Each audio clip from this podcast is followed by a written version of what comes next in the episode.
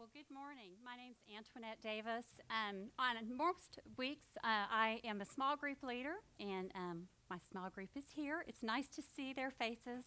Um, I feel better. But it is my pleasure to um, cover Matthew 24 and 25 with you this morning. And the message for me this week was The King is coming. Be aware, be wise, and be warned. Matthew 24 to 25 spoke to me about being ready. Our King is coming. We need to be aware, we need to be wise, and we need to be warned. Um, I'd like to start with be aware, Matthew 24, 4 to 31. So much in this section of Scripture. Here on Christ's final week on earth, he is taking time out to really talk to his disciples about his second coming. They've got lots of questions, they're asking lots of questions, and Christ gives us a general description of what will happen um, that will precede his return. He talks about the beginning of the tribulation and all of the terrible things that will be happening on earth at that time. He talks about religious deception, that there will be wars, famines, death, there will be martyrs, um, there will be worldwide chaos, hurricanes, earthquakes, tsunamis. Um, and in this worldwide chaos, there's also going to be an arise of all these false prophets speaking, um, misleading people, giving false information. And I had to step back and say, ooh, I really don't want to be um, around at that time. Um, but I'm also reminded of all of those people who tell us that we may be right in that time right now. We don't know. Um, many would ask if we're ready for the beginning of that, if it's going to get that much worse. I'm just thankful that our Savior says when He comes for us, we're already forgiven. As believers, we are going home with Him when He arrives. And so He moves then, and I'm going to read from the message, verse, uh, verses 30 and 31 of Matthew 24, because to me it paints a beautiful picture. Here are Jesus' words Then the arrival of the Son of Man it will fill the skies. No one will miss it.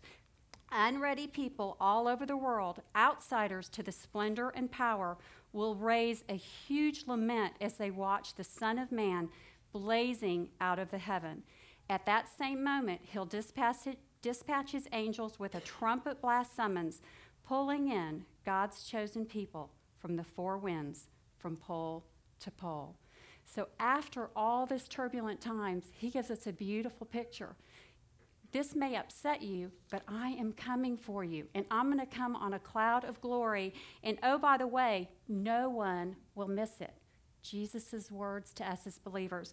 What comfort that I may not understand the whole end times picture, but He's coming for me, and even I am not going to miss it, no matter where I am or what I'm doing.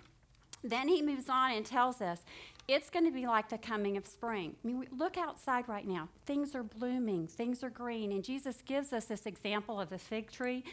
And he says, Now learn this lesson from the fig tree. As soon as its twigs get tender and its leaves come out, you know that summer is near. Even so, when you see all these things, you know that the time is near, right at the door. So again, Jesus is saying, terrible things but I'm going to come and get you, my chosen people. And oh, by the way, it is going to be so clear to you believers, it's going to be like the changing of seasons.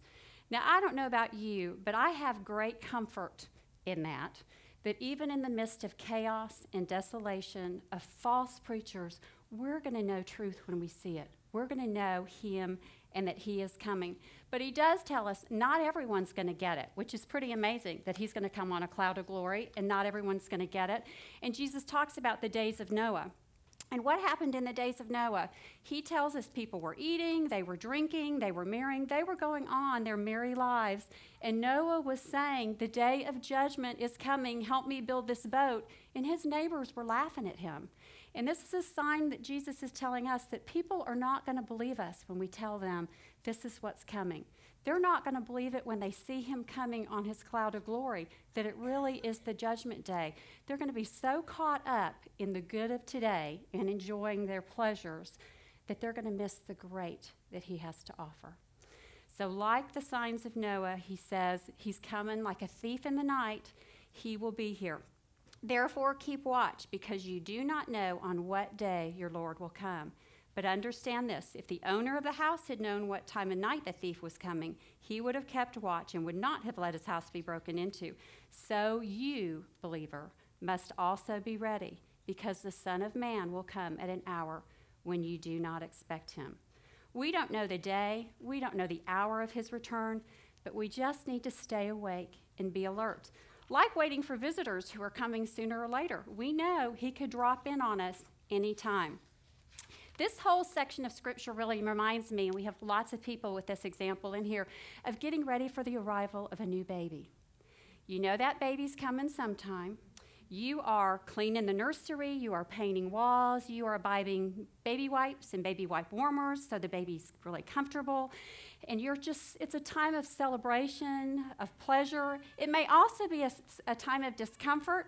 You may not be sleeping real well, your body's changing, you're getting very robust in a beautiful way. But there's also some discomfort there with that baby's coming. But this is what we do to get ready for a baby. And God's really telling us, you just need to do those kinds of things to get ready for me. You know that baby's coming, and unless you have a C section, you really don't know exactly what day or what time or what hour. You, you might think you know, but babies tend to teach us early who's in control because um, they come when they're ready, not when we're ready for them. So, whenever those birth pangs begin, you're ready. You have to be. That's Christ's message for me in this section of Scripture. I may not understand everything about the end times, I may not understand all the signs, but He's telling me, like the coming of spring, I'm going to know it as a believer when I see it. My job is to get ready for His arrival. So I have to be aware. I don't know when he's coming, but I really don't know what's going to happen this afternoon. I don't really know what's going to happen tomorrow. My responsibility is not to attempt to guess and to spend my time worrying about what day he's coming, but to be alert, to be watchful, and to be faithful with my time that I have here. Um, so, here are the questions that I really asked myself after studying that chapter Am I ready? I mean, if he comes on that cloud of glory this afternoon, who have I not witnessed to? Who have I not talked to again and again and again? about their faith in Him. Who are going to be those people that don't get it, that I'm going to be watching as I go with Him and I'm going to be leaving them behind? That burdens me. I have to think about getting ready. Am I awake? Will I see those signs? And am I ready to really say, Bring it on, Lord Jesus? Come today. I'm ready. And that's where He wants us to be. He wants us to be so ready. We are calling Him saying, Come and get us today, because I've got my bags packed. I'm ready to go he wants us to be aware. The second section of scripture that we studied, I called Be Wise. That was my lesson from this section Matthew 24, 36 to, through 25, 30. And here we have a couple parables on being wise. And I want to start with um, what really was my favorite parable the wise and foolish bridesmaids. I have uh, teenage daughters, so maybe I saw these um, foolish bridesmaids as you know a bunch of excited teen girls waiting for their friend to get married. But what a wedding this was, and this wedding is pretty foreign to our concept of weddings, but in first century Palestine, this was pretty normal. Um, in our day, people get invitations. The invitation says date, time, place. You go to the wedding. And if the bride is a little late, everyone starts to, whew, you know, she coming? You know, what's going on? We would get nervous. But in this time, um, a wedding could take place over several days, and part of the fun was the bride and her wedding party really didn't know when the groom was going to show up. And most grooms chose to come show up at the most inopportune hour. I mean, part of the fun was for the, br- the bridegroom and his party to catch the bridesmaids and the bride sleeping, not ready, not dressed. I mean, can you imagine? Doesn't that sound like a fun idea of a wedding? Right? Right. Not, I think we were all born in the right period of time, was what I was thinking. Um, but the alert ones in the wedding party would be ready, and the others would not be. But in fairness to the wedding party, the bridegroom would send a messenger to run through town yelling, Behold, the bridegroom cometh. He's coming. So they would have a couple minutes to get ready. And in this parable, the cry comes in the middle of the night, as often was the case, and the sleeping attendants were awakened. And that's when the five foolish bridesmaids realized you know, because they've got clay lamps, so they can't see through them like glass and see, ooh, I'm half out of oil. But they realize we're not going to make it. We don't have enough oil. So they turn to their girlfriends, the other five, and say, you know, let us have some of yours. Well, those five say, if we give you our oil, none of us are going to make it through the night. So you got to go to the dealer and get your own oil. So off go the five foolish bridesmaids, and starting with verse 10, chapter 25, they did, but while they were out buying oil, the bridegroom arrived. When everyone who was there to greet him had gone into the wedding feast, the door was locked. Much later, the other virgins, the silly ones, showed up and knocked on the door, saying, Master, we're here. Let us in. We're ready to party. And what does he say? I don't know you. I don't think I know you. Our call, verse 13, so stay alert. You have no idea when he will arrive. Already in Matthew's gospel in 9:15, Jesus had told us he was the bridegroom. He was the bridegroom who would be coming back for his church. Um, throughout his ministry, he was their bridegroom, the coming Messiah. In this parable, believers are really told to be like those wise virgins, those wise bridesmaids. We are to be filled up with the Holy Spirit.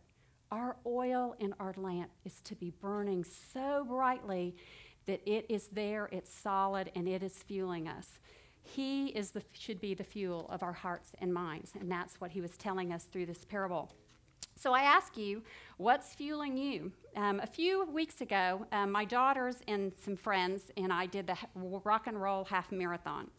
Um, this is a picture of my daughter Katie and her sweet friend Caroline after they crossed the finish line. But Caroline, this was her first half marathon. Not that the rest of us have, this was our second, so we're not um, big marathoners.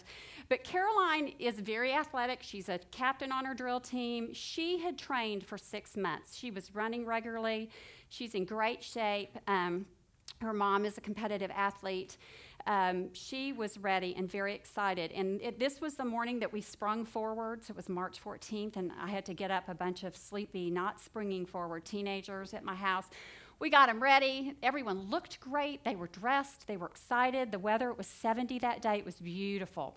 Um, and so we get downtown and um, they take off and they're all having fun, you know, chatting, excited, and off they go. Well, around mile four, Caroline got the dry heaves. And I am way back because I'm a walker. I don't run at all. So they're in Q2 starting, and I'm in Q14. Um, so I am way back, and I get a text. Caroline has the dry heaves, and you know I'm texting back. Start with the water, get her some water, get her Gatorade, because we're getting into that section of the race where there is stuff. And so, um, what I learned is that she had not eaten or had anything to drink since the night before, and I missed it at my house getting her. She spent the night with me. I, mean, I was responsible for this kid, but I missed it because I was so busy getting everyone moving.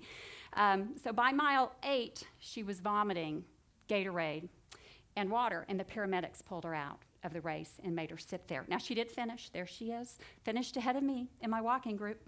But um, she had to stop until she had fueled her body.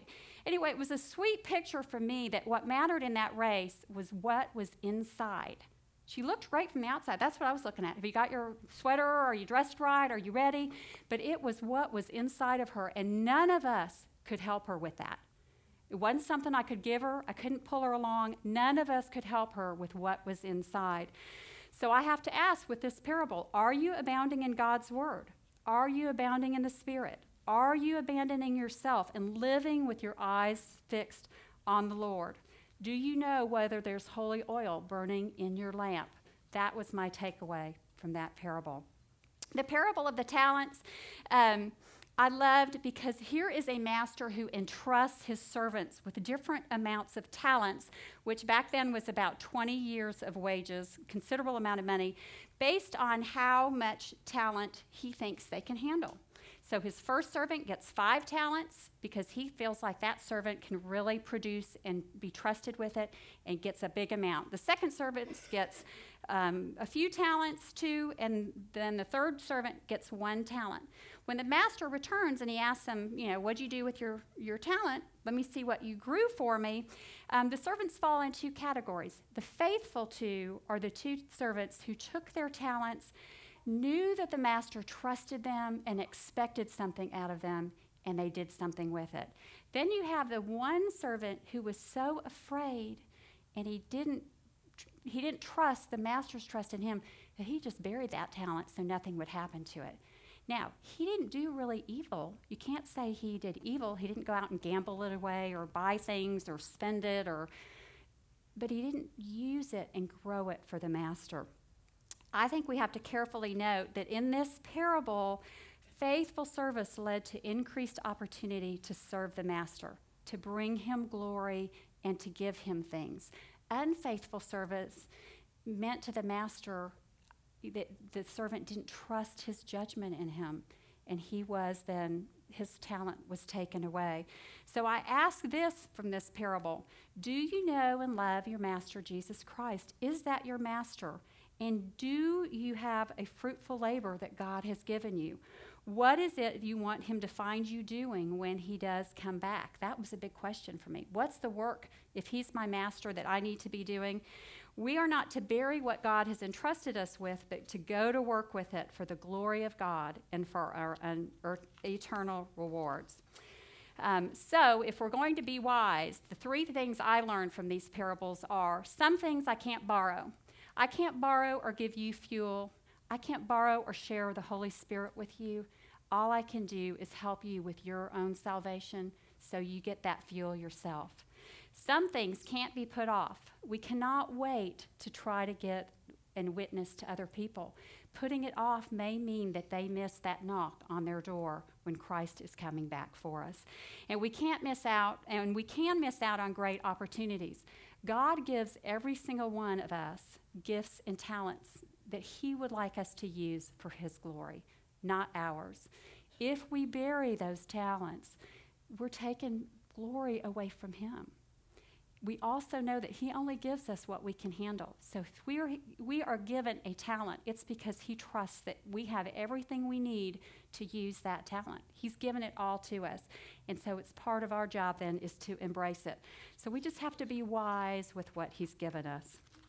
The last section of Scripture I called Be Warned. And this is Matthew 25, 31 through 46. And, and Jesus says, When the Son of Man comes in his glory and all the angels with him, he will sit on his throne in heavenly glory. All the nations will be gathered before him, and he will separate the people one from the other as a shepherd separates the sheep from the goats.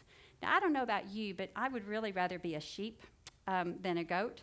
And so I thought, you know, what is the truth here? The truth is that God knows and sees who belongs to him by how we respond to our salvation. Reaching out to others doesn't enable our salvation, but it is a result of our salvation. God's children can be detected, he says, in how he treats and how we treat the least of these. The sheep didn't even get it. You know, they ask, Lord, when did we see you hungry and feed you, and or thirsty and give you something to drink? When did we see you a stranger and invite you in, or needing clothes and clothe you? When did we see you sick or in prison and go to visit you? We didn't do that, but you know what?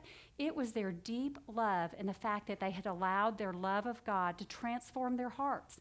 They didn't do it because they thought they were doing it for Him.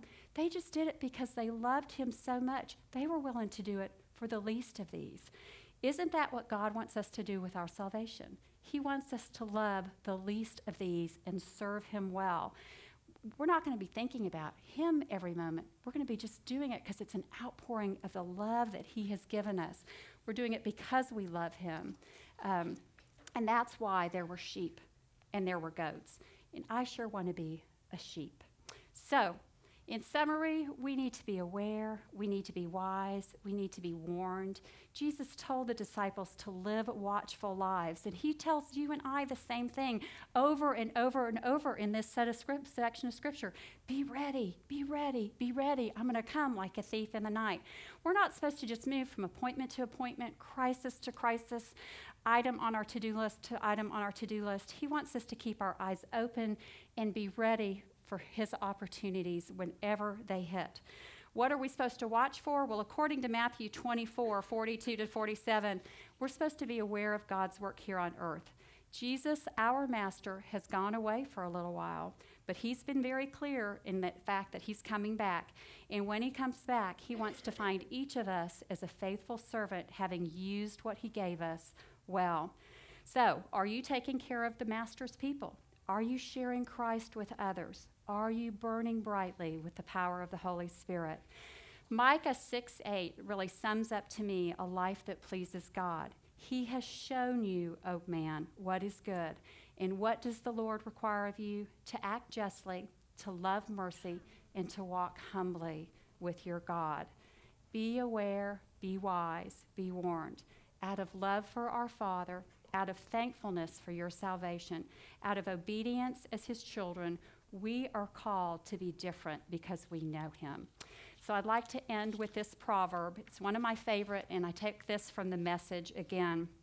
But I think it's it, the way it says it just makes it so special. So, my dear friends, listen carefully. Those who embrace these my ways are most blessed. Mark a life of discipline and live wisely. Don't squander your precious life. Blessed the man, blessed the woman who listens to me, awake and ready for me each morning, alert and responsive as I start my day's work. When you find me, you find life, real life, to say nothing of God's good pleasure. My prayer for all of us is that we find God's good pleasure.